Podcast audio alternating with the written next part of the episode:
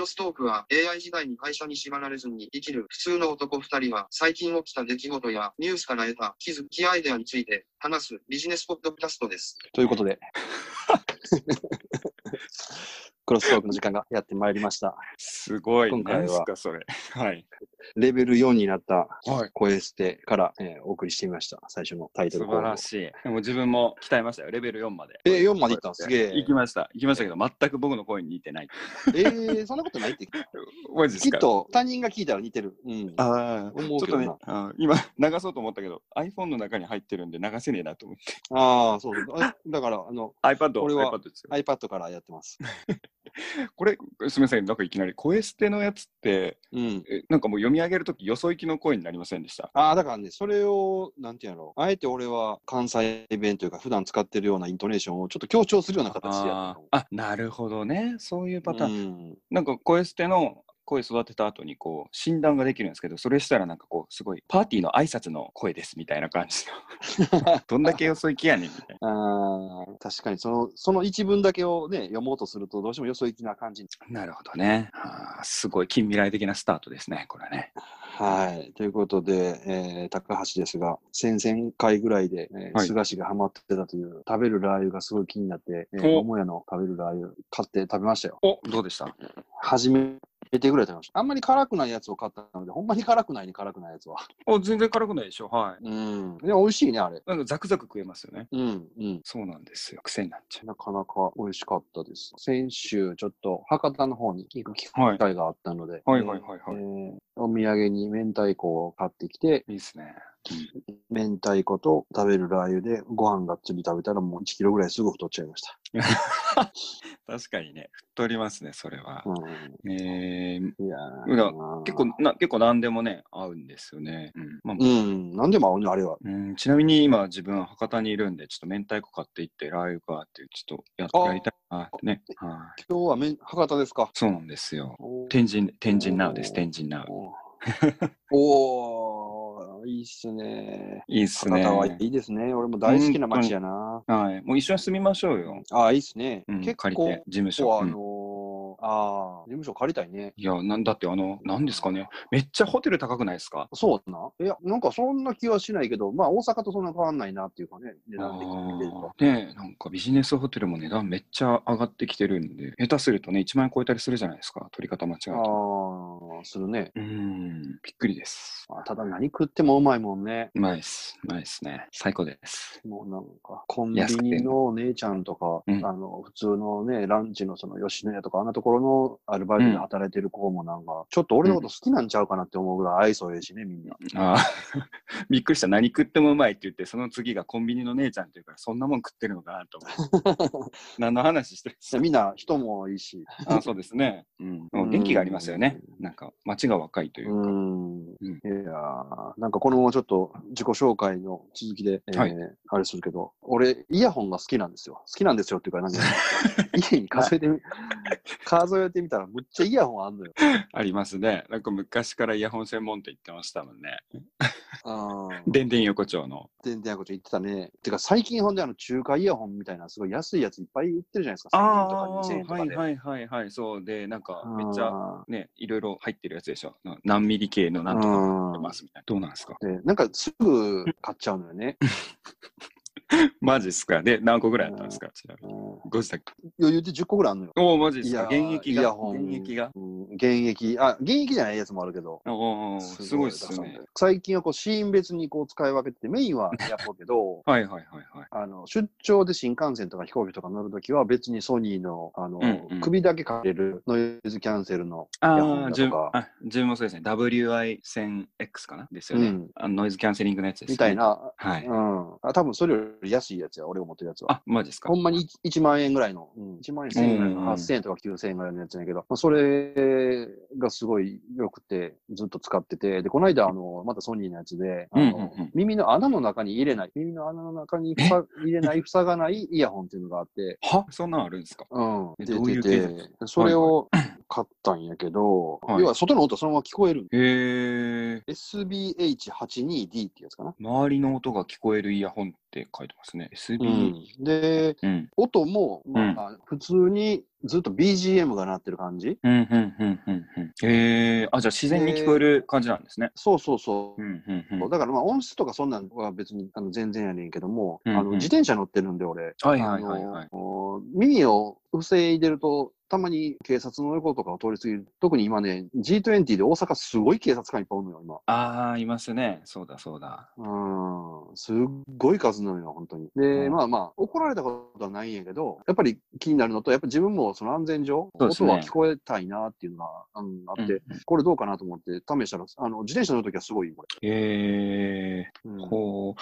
これ、え、これどういう仕組みなんですか？骨振動みたいな？あ、こなんかそういう系なんですか？あ、ではないんですね。耳の穴の、うん、近くであの音鳴ってるだけ。へえ。あ、こう面白そう。新しいですね、なんか。うんうん、で、あの、電話とか、オンラインミーティングとかもこれでできちゃうので、マイん。クもついてるから。うん、うん、うん。うんあ、ここはすごいね。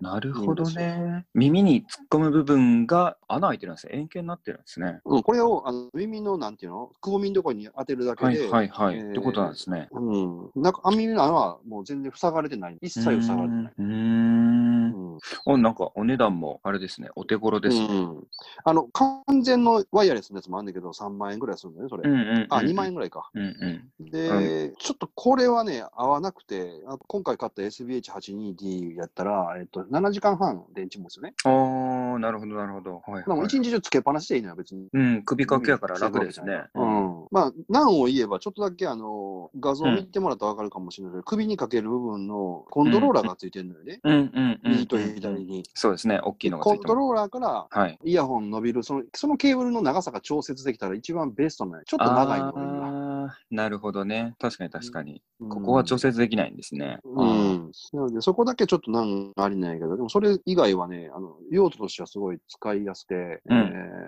今のところ AirPods よりも買ってからは長く一日のね、耳をシェアする時間がこっちに取られてるかなって感じ。ほう。へえ。これ知らなかったっす。その他にもゲームのコントローラーのためだけのイヤホンとかさ。ありすぎですね。あの、ありすぎでしょ。iPhone の純正のやつもあるしさ。それ出張とか行くとき何個持っていくんですか？ノイズキャンセルと AirPods 基本、うん、うん2つは必ず。もしかすると、2泊3日とかなってきたら、この SBH も持ってるかもしれない。うん。普段使いってことですね。うーん。うん。1泊2日とか日帰りやったら、もうあの2つで十分。うん、うん、うん、うんうん。まあ2つで十分って2つ持ってる時点が多いかもしれんけど。多いっすね。ふんふんって聞いてたけど、多いっすよ。ううん 結構こう、目的別にいろいろあって、いいですよ。いいですね。えうーん。まあ、購入するときはぜひ高橋までご相談くださいみたいなね。なんか前そうな改改造してませんでしたっけ？なんか持って行って開けてドライバーのなんか調整とかのでかいやつに変えるとか。あ自分の耳の型を取って、ああ、のそうそうそうそう。それもありましたね。カスタムイヤーでやりましたね。あれは、えー、10何万かかったかな、全部で。マジで？で、そいつはもう使ってないんですか？あんまり使って、あのね、ちょっと割れちゃってね、あれ、シェルが。あ、そうなんですね。えー一応、ボンドでひっつけて、使えんことはないから、音はなんねんけど、うん。使おうかな、あれも。あれ、あ、でもあれ、あれ、マイクがないからね、ゲーム用にも使えないし。ああ、そうですね。そうです、そうあです。れ、あれにマイクがあったら、プレイステーションね、やるとき、あれ使えない。確かに、没入感半端ないですね。あーへいやーこれは、すうんお、おすすめかなっていう感じですね。あれですね、考えてみたら、こう昔のイヤホンっていうものからどんどん進化してますね。うん。ケーブルでなんかいろいろ操作ができるようになったり、で、そのケーブル自体がもうね、ワイヤレスでなくなっちゃったり、うん。うん。で、ノイズキャンセリングもめっちゃ安くなってますし。うん。安くなってる。あの、AirPods なんかやったら、2回叩いたら、シリた立ち上げるとか、いろんな操作できたりするし。あの、このソニーのやつも、完全ワイヤレスのやつは、外側の部分を上にしたら、上向きにスッとこすると音量上がるとか、下向きにスッとこすると音量下がるとかね、何回か叩くとっていうような、そのアクションがいろいろできたりするのよ。うーん。タッチパネルの操作みたいな感じね。ああ、そうそうそう。俺が持ってるやつだって、あの、ファンクションキーで一時停止とかね、もちろんあの、音量上げる下げるは昔からもついてるけど、いろんな操作ができたりとか、Bluetooth の切り替えとか、うんうんうん。つなぐ機械を切り替えるときにうん、こうするとか、ああするとかっていうのがあったりとか。なので、Apple Watch もそうやし、このイヤホンとかもウェアラブルデバイスで、メガネとイヤホンと時計を組み合わせたら iPhone とか出さなくても、要は母艦はもうカバンの中にしまっといても全部操作できたりとかするかもね、今後。おーいいですね。うん、そんな未来も今思いついたよ。思いついたよって。なるほいや、どね。全然話変わるけど、はい。7月から NHK のうんアニメで、ヴィンランドサガ始まる。はいはいはいはいはいはい。これ俺、菅氏に勧められたと思うねんけど、ああ、ヴィンランドサガですか？まあ僕は下田君に勧められたんですけど。うん下田君って誰かわからへんけどね。え、下田っち、下田っち、下田っち。あったじゃないですか、飯食いに。いや、知ってるけど、聞いてる人誰もわからへん。あ、本当に？まあ今度ゲストで見ますよ、じゃああ、いいですね。あ。はい。それを見て、あ、いいなと思って、久々にすごい読みたいなと思って、はい。今、21巻まで出てんのかな？うんうんうん。最初5巻だけ買って読んだら、もうハマってしまって、もう止まらないと一気読みしちゃいました。はあ、すっごいっすね。もう、今の話、全部欲望ですね。もう、ラー油食って、イヤホンつけて、フィンランドサーガ、ほんまや。一気読み。すごいっすね。アニメ楽しみ。ああ、そっか、NHK か。なんか、キングダムとかやったりしてるやつですよね。う NHK。ん、そうそうそう。んなるほどね。へえ。えちなみに、どこがこう、あ、まだ終わってないんですよね。20終わってない終わってない。うんうん。もうまだ終わらなさそうな感じですか？まだ全然終わんないかな。うん。あー最近なんかもう終わらないやつばっかりじゃないですかね。まあ確かにね。キングダムなんか終わんのかね？そうですね、50 60巻近くいってて、まだ一国も統一してないってやつですよね。そうやな。うん。うん、うん、な7カ国あるんでしょ？まあ最後の一カ国は幸福みたいなのするからね。おーあ、そうか、うん史実であれからか。うん。ね。うん、で、長いですね。フィンランドサーガもなんか長そうですね。それね長いね、これも。しかもあの、月一の連載やからね、フィンランドサガは。うわ、最悪ですね。年に一冊とかしか出ないんちゃう？単行本ああ、それで言うとなん、ヒストリエもそうですね。ああ、そうなんやその漫画は読んでない。あら、もうめっちゃ面白いです。寄生獣の人が書いてる。ああ、れ、なん、何の書記官の話だっけな？えーっと、マケドニアの書記官の話かな。おーめっちゃ面白いです。はい。またこうて まあ、買うんやったら、あれが面白いですよ。この間完結したレイリー。レイリはい。うんそれもあの、あれです。寄生獣の人が原作で、絵は別の人なんですけど、ー。うん。武田家があの滅亡していく最後の代の方の話で、っていうところに、勝頼の話か。そうです。に、なんか創作が入ってて、まあ、織田信長とかイエスとかが出てくるんですけれども、なんで本能寺の変が起きたかみたいなところとかも含めて、なんか創作が面白いですね。うん。どんな字書くの？えっと、カタカナですね、レイリ。へえ。はあはあはあ。はい、なかなか。はあ、あー伊藤淳やったっけな？っていう小説家がいてて、その人、関東の武将を扱うのがすごい多くて、うんうんうんその人が書いた武田家滅亡っていう本はね、すごく絶望的な感じでいいですよ。なん滅亡する様がもうなんかこうリアルにえ描かれてて、うんこれを読んで、その武田家の滅亡のことを知ってるんであれば面白い。ーえーちょっとそとてもれも、ね、辛くなる。なんでそんな暗いものを読まないのかわからんけど、まあちょっとチェックしてみます。物語つつながってるから。ああ。えーうんでもまあまあ、それおすすめですね。6巻なんでね、サクッと読みますよ。うん1。巻30分もう、もう買った。で。もう買った。早いなあもう。1巻から6巻セット買いましたよ。えっと、この間完結したんでね、ちょうどいい感じです。えー、その、なんですか、あの、前回が収録じゃねえわ、えっと、2回撮りの回だったんで、この2週間、消費してばっかりじゃないですか、もう消費者。そうですよ。景気を上げるために消費税上がるらしいから。ねさ最高の、最高の景気対策してます。ええ個人でできる景気対策。ああ、いいですね。自分は、あれ？ん？自分はなんかな？ああ、自分、消費って言ったらあれ、2020のチケット。ねはいはいはい。オリンピック。そうそうそうそう、この間発表あって、と、落どうでした？選でした。落選でした。全滅でしたね結構当たんないもんなんですね。うん。ねもう。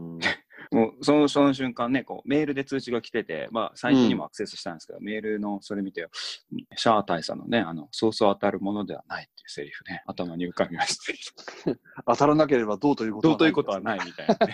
まあまあまあ、どうということはあるんだな。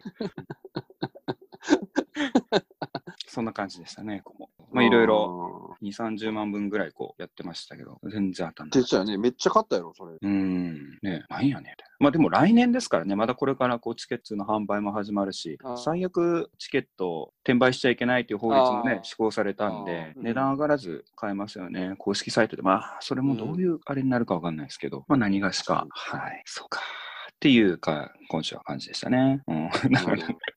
これ、なネタに入っていいのかどうかっていうね、こう、テンポが全然わかんないですね。てか、久しぶりに。菅君のはいし自己紹介してないからね。あお俺だけ喋ってもうた。はい。今週はチケットがね、ちょっと外れたな、みたいな。うんなるほど。で、うん。今週は何かな？ネタ的に言うと、ああ、もうなんか仕事系の話でいくとですね、はい。いや、まあ、博多に来てる理由も、ちょっとそれの会社なんですけれども、えーとまあ、それ、それだけではないんですけれども、なんつった桃地浜の方に、あの富士通九州ネットワークテクノロジーズっていう会社があるんですよ。うん。通称 Q ネットっていう会社なんですけれども、ほうほうそことちょっとお付き合いがあって、で、まあ、何年ぶりかな ?2 年ぶりぐらいに、またちょっといろいろ製品がアップデートされたりとかしたんでっていうことで行って、ちょっといろいろ情報交換とか、あの商売こう話をしてきたんですけれども、うん。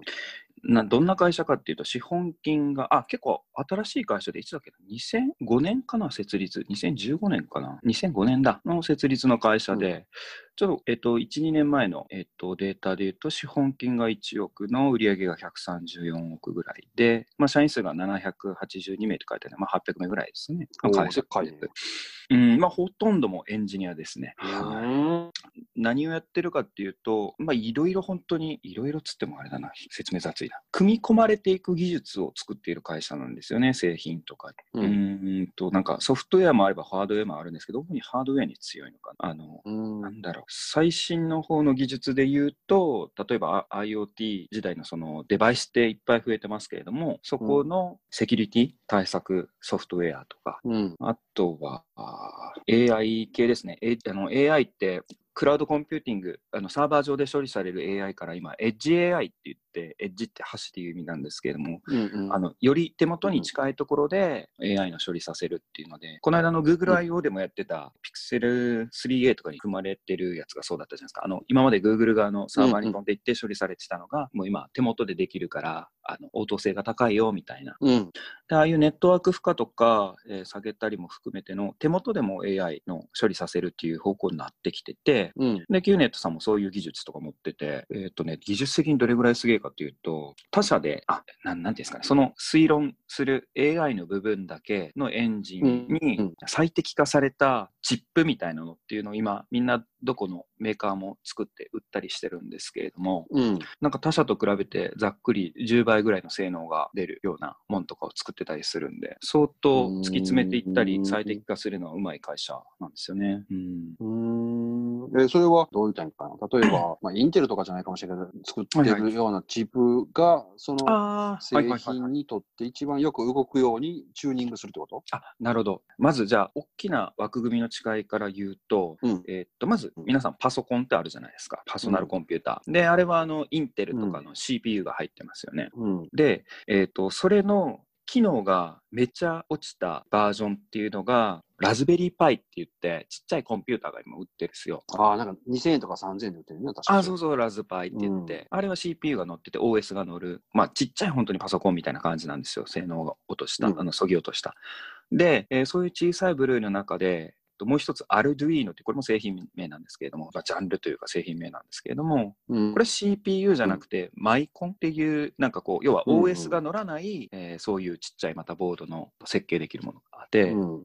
で、もう一個ジャンルがまあ似てるようで、また今度は違うんですけども、FPGA っていうジャンルがあって、これは分野の名前なんですけど、で、それは何かっていうと、チップなんですよ。CPU みたいなチップで、うん。で、まあ、チップって言っても集積回路が中に入ってて、後からその中のチップはこういう機能ですよっていうのをプログラミングできるチップがあって、うん。で、その FPGA のジャンルの中には、まあ、インテル社っていうのと、大きくザイリクス社っていうのがあって、うん。でインテルも入ってるんですけど、そのザイリクスっていうのを使って、大体その FPGA を使って、皆さんそこにこう、うまく AI の機能とか、あの、特化した機能化したチップっていうのを作るんですよ、大体は。なので、えっ、と、今の質問で言うと、今言ってる作ったものって何っていうと、その FPGA っていうチップ、後からプログラムできるチップの中にいろいろ各社が競争してあの作り変えたりするんです。うんっていうのを製品化してみんながあのいろんな、えー、と富士ソフトさんとかなんとかとかっていうかも出してるんですけれども、うんそれを QNET も出してて、で、その、えー、と AI の機能に特化された FPGA うん。を販売してるんですよ。おーえってことは合ってる？かどうかわかんないけど、はい普通の家電を AI 化する、まあ、いわゆる IoT みたいな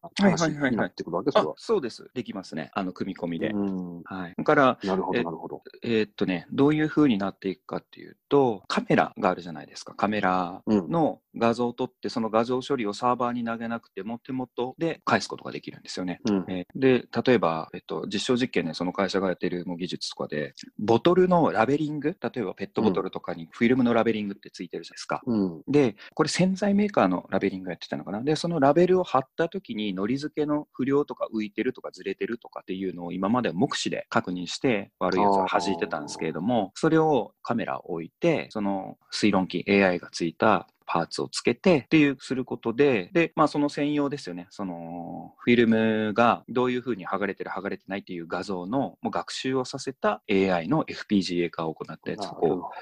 つけることで、そこに置いといて、そのボトルが通った時に、えーあ、こいつ不良ですっていうのを検出するみたいな感じに使われたりするんですね。うん。うんなるほど、なるほど。はい。まあ、だから、交通監視とか、まあ車載もそうですよね。ネットワークにつながなくても良くなるぐらいのその認識とか、うん。大体そういう画像処理系のを手元で行うみたいな感じです。うん。そういうふうなのに利用できたりするんです。まあ、結構、なんかいろいろ技術持ってる会社さんで、うん。もうそういうチップが安くで出回る中で、しかもめっちゃ性能が高い。ただね、技術の会社なんで、それを売るのがめちゃくちゃ下手なんですよ。そうなんですよ。これどこに持っていったらいいんでしょうかねみたいな風になるあ。りがち。うん、すごいんですけどね。すごいですね。で、もともとご縁いただいてた時のプロジェクトも、マンホールほの IoT 化なんですよ。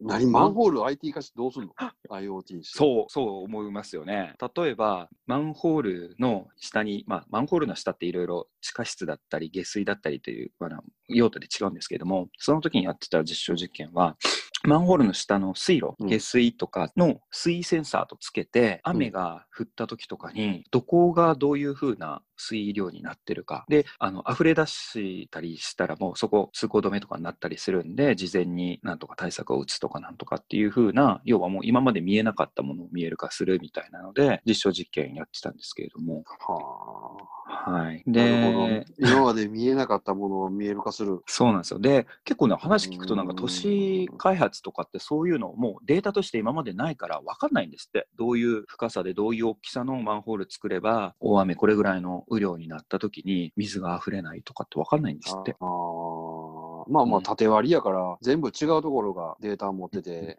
うんそれを横串さして見えてるとかないんでしょうね。し、そもそもデータとして取ってないんで取れてな取れてないんで、だからスマートシティとかってなんとかっていう、まあインフラの安全性作る時のデータとかにはなるだろうとはやってるんですけど、すごいニッチすぎますよね、これね。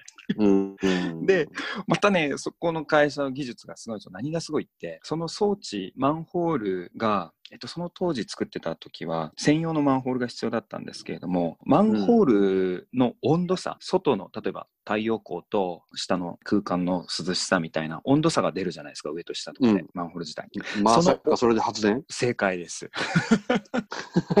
すごくないですか？すごいね、それは。そんなことができんねんな。そう。で、まあ、実際にはその機器にバッテリーがついてて、で、バッテリーを消費していくんですけれども、まあ、それもローエナジー、より低消費電力で通信を行ったり、機器の生存確認したりとかできるんですけれども、で、で、なおかつ、そのバッができてるってことは、もう電池切れるでとか、ちょっと壊れたでっていうのは通信で分あもちろん、もちろんそれもわかりますし、すごいなぁプラス、そこにそのハーベストエナジーっつって、その環境によって、そのまあ今回の熱交換ですけども、発電するんで、5年間かな？はノン保守なし、要はバッテリーの入れ替えしますとか、電源が必要ですとかなしで動くんですよ。ですごいな。すごいでしょ？で、数年前は、それが、その専用のマンホールが必要だったんですけど、今回もだいぶ、数年前、2年前ぐらいかな、2、3年前。で、今もうだいぶ、こう、パワーアップしてて、いよいよすごい製品化できそうですっていうのは、うん、なんか本当なんだろう、20センチ ×20 センチぐらいの箱で、厚みが3、4、3、4センチぐらいの箱にもうなってて、専用マンホールがいらないと。磁石でパコってひっつくんですけど。はあ、はい、あ、磁石で。はい。で、そのハーベストエナジーのその熱交換はなしでも3年使えますみたいな。熱交換のあれをなんか、なんかオプションで追加できるんでしょうけど、なしでももう今3年動きますっつって。その数年前はマンホール、専用マンホールで穴開けてて、外に電波が逃げるしてたけど、それなしのアンテナがついてて、うん、だから本当に何の加工もなしで、外にも電波が出せてっていうね、うん、この技術どこに売るんですかみたいな。すごいんですよ。すごい。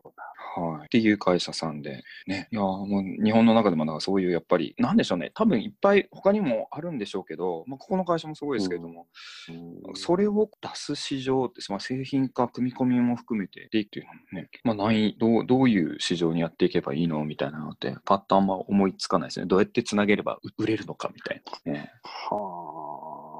まあそういうのもね、ちょっとまあ一緒に担いでいって、こうやったりしたりとかするんですけれども。うん、それをだから、何、菅君はどうやって売るかっていうアイデアを提供するために言ってんの？とか、うん、はい、つないだりとかですね。うん。まあ多分製品の一歩前とかなんで、ね、面白い、面白いですよ。他にもね、いろいろ本当あるんですけれども。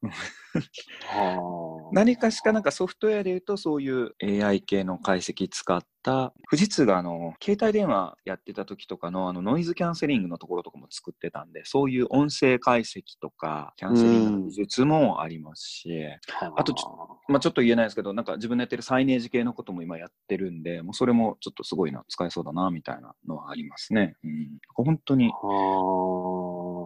ソフトもハードも持ってるんだけれども、みたいな。でも、もう一歩ですね。で、最近そういうふうに、あの、マンホールみたいな、こう、もう自分たちで完結する自主ビジネスっていうか、こう、っていうのも立ち上げてやってるみたいな感じですね。製品。製品、製品自体も作っちゃうみたいなね。そうそう、そこも。アイディアある人は、すごいね、そうなってくると。うん、ね、だからここがうまくつながらないといけないでしょうね。ビジネスにして。で、今、ビジネスにしてて世の中ね、良くするためにつながっていくっていうのはね。うん思うところはあるんですよね。どこから話をどうすれば。自分の頭の中がまだまとまってないけども。ね、何から便利世の中便利にはなってるじゃないですか、はい、確実に、いろんなデバイス、ツール出てきて、いろいろ便利にはなってるんだけど、意外とそれ同士をつなぐ、まあ、電源一つ取ってもそうだし、ネットワーク、Bluetooth があるのか Wi-Fi あるのかとか、そのつなぐっていう点で不便やったりとか、あの、確実にそれは俺らが住んでるというか生きてる10年前よりもいろんなことが手元でできるようになってるんだけど、不便だと感じる感覚っていうのを、なんでか、落としてはいけないという。うんうん、だから、これはちょっとこうやったらもっと楽になるのにとか、あ、なんでこういう触り方すんのやろうとかっていうのを疑問に思うところを捨ててはいかんなっていうのは一個思うのね。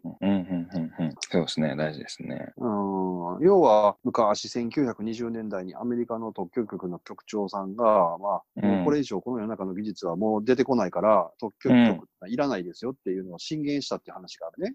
ほう。うん、で、それって100年ぐらい前の話じゃないですか。うんうんうん、でそこから100年ものすごく進化してるわけですよね、人間の世界、うん、全然違う、全然違う。うん、うん、新しいものが出てこうへんところがほん今の毎日のように出てくるし、で、うん、これなんで言うたかっていうと、新しい技術が出てくると、うん、えー、次に新しい技術をさらに発見しないといけないっていうわけじゃなくて、えーそのに付随する技術とかっていうのはたくさん必要になってきたりだとかするので、どんどんどんどんこう、分野とか新しいものが増えれば増えるほどそれに付随するものも増えて、いろんなものが必要になってくるような時代になってくるので、うんうん、決して新しいものが出てきて全てを凌駕してしまうとか、全部食い尽くしてしまうようなもんっていうのが、うん、っていうのはないんかなというふうに思うから、不便やなって感じる心と、必ずそれに付随するって技術であるとかサービスであるとかって必要になるっていう観点っていうのを失ってはいかんなっていうのを思う。そうですね。まあ、それをまた形にするのもね、うん、まあ難しいんですけど、だからこういう、まあもちろんもちろん。なんていうんですかね、こういう会社さんが集まって結局横で、まあそうなんですけども、今回みたいにで、デモを受けながらこう雑談すると、ああ、こういう販路でいけるかもしれないんですねとかがつながってくるんですよ。ーで、彼らの中で、えっと、前回やった時は自分がサイネージとかやってなかったんで、サイネージの話は出なかったけど、自分はこういうこと今やってるっていう話のジャンルの話をしてたら、サイネージだとこういうのがあるとかって、まあ、向こうも出てくるし、だから雑談じゃないけど、そういううん。情報交換してっていうのが結構ね、まあ、ここからどうやって製品につなげていくかありますけど、うん、まあね、他にもね、すごい会社いっぱいいろいろあるんだろうなと思いつつも、ね、こういう 作りましたけどみたいな。ね、うんあーで、会社の説明のチラシとか見ても、なんかポイントがだから分かんないんですよね。あー。なるほど何がなな何が違うのとかな、な何に使えるのとか、例えば。うんいろんなことできますとか、何でもできますとか。う。そうですね、なんとかのソリューションですでこうなってて、ちょっといろいろ聞いてみないと、あれなんですよね、利活用するイメージが、うん、すごいね、難しいですよね。お困りごととこう結びつけるっていうのがね、音声解析 B2B は、その考えをちょっと B2C とはちょっとだけ変えないといけないんで、うん。あの、難しいですよね。いろんな要望に応えますっていうのは B2C でも同じかもしれないけど、うん。ね、よりニッチな話になってくると思うので。うんうんうん。でなんかうんこういう系ので、まあ、間違いじゃないですけれども、よくあるパターンの落とし穴が、その技術系の会社、特に Q ネットさんもそうなのかなと思うんですけども、そのマーケットインでやるんじゃなくて、プロダクトうん。からやってるじゃないですか。あのもううん要は世の中のニーズとかうん必要性がこうありますとか、お困りごとがこうあるからこれ作ってみようじゃなくて、これできましたけど、何に使えるかいなみたいな話だったり、最近はお困りごとからもなんか作ってるの多いんですけど、結構ちょっとニッチなところの取り組みとかもね、が多いんで、ビジネスっていうとね、難しいなっていうのも。まあ、そのお困りごとも作ってる担当者の人がたまたま目にした耳にしたものっていうところから入っていく例が多いんじゃないかなと思うけど。うん、それを強化していって、フィールドに出て、なんか集めるところから。で、あの、まあ、F 系の会社なんで、F の、まあ、ニーズもあるんですけども、自ら自社の名前で外に出ていって、直接エンドユーザーとつながってやってるっていうのはね、やってるみたいなんですけどね。うん行ってる先にもよるのかな、環境音解析ソフトウェアとかってもうすごいいいのも作ってるんですけど、シマフクロウのね、生息調査に活用してますとかってすごいニッチだな。に一気すぎるわ。うん、日経地球環境技術賞優勝とかね、いろいろ国からももらったりとかしてるんですけれども、ニッチすぎますよね。で、横転するのに今度、海上でのエネルギー開発とか今進んできてるんで、それのね、あの、アセスメントとか生態調査とかするのに、クジラとかイルカのクリック音とか、いろいろそういうの聞き分けたりとか、取ったりしますとかっていうのがあります。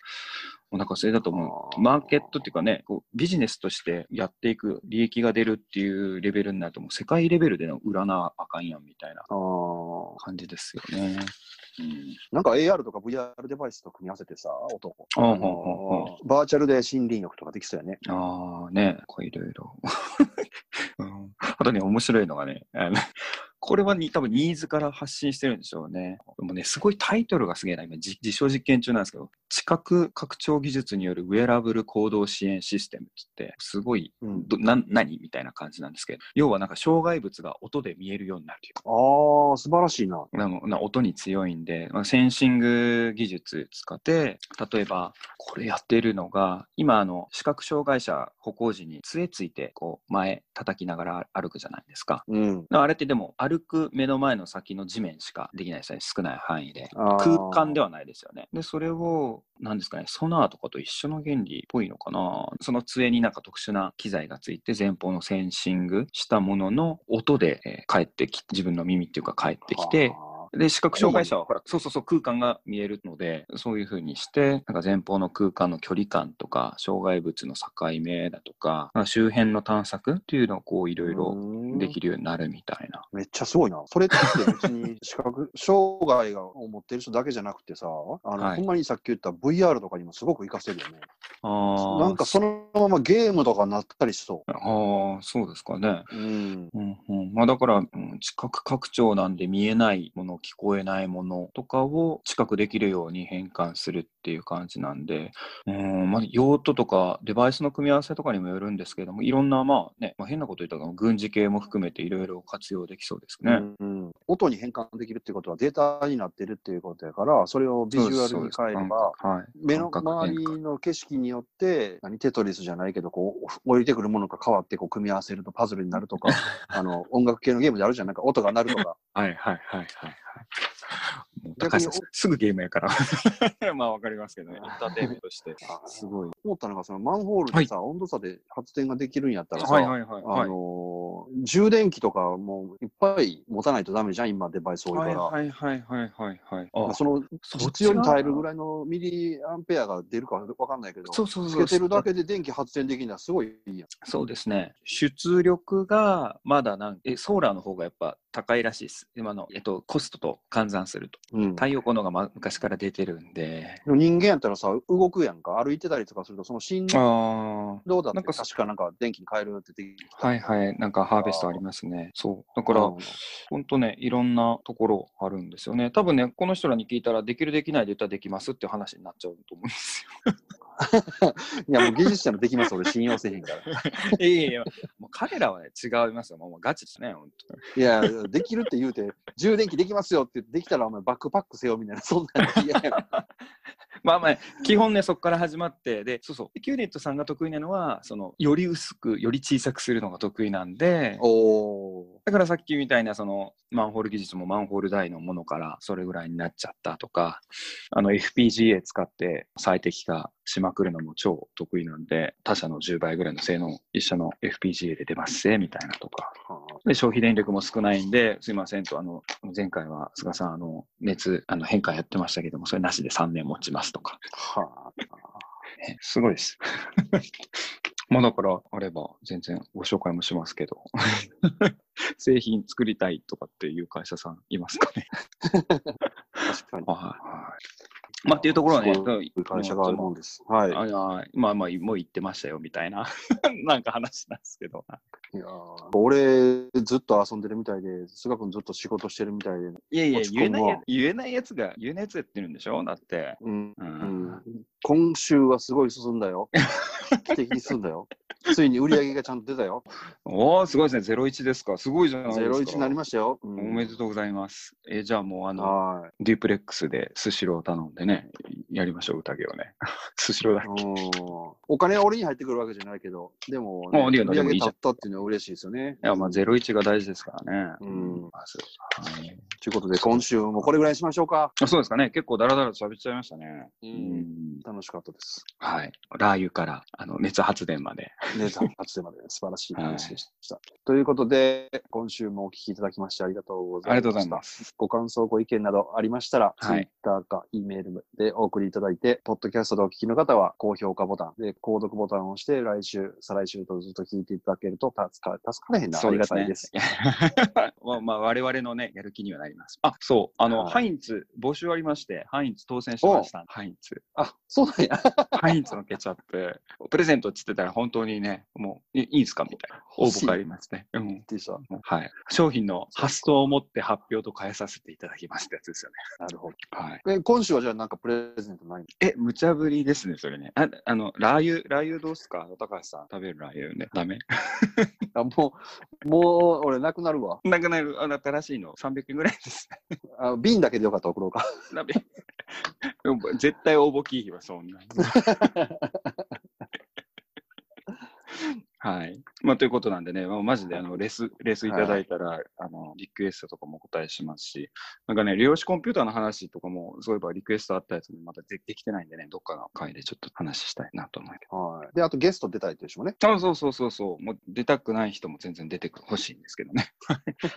じゃあ、あ、下ダッチ呼びましょうか、下ダッチ。うん。下田ちゃんじゃあのセッティングしてください。なんか雑いな、雑いっす。はい。ということで、まだ今後もね、もう6月終わっちゃいましたけども、7月からまた頑張りたいと思います。はい。はい。それでは、あの、お聞きいただきありがとうございました。今週も良い1週間をお過ごしください。そうですねは。い良い1週間をお過ごしください。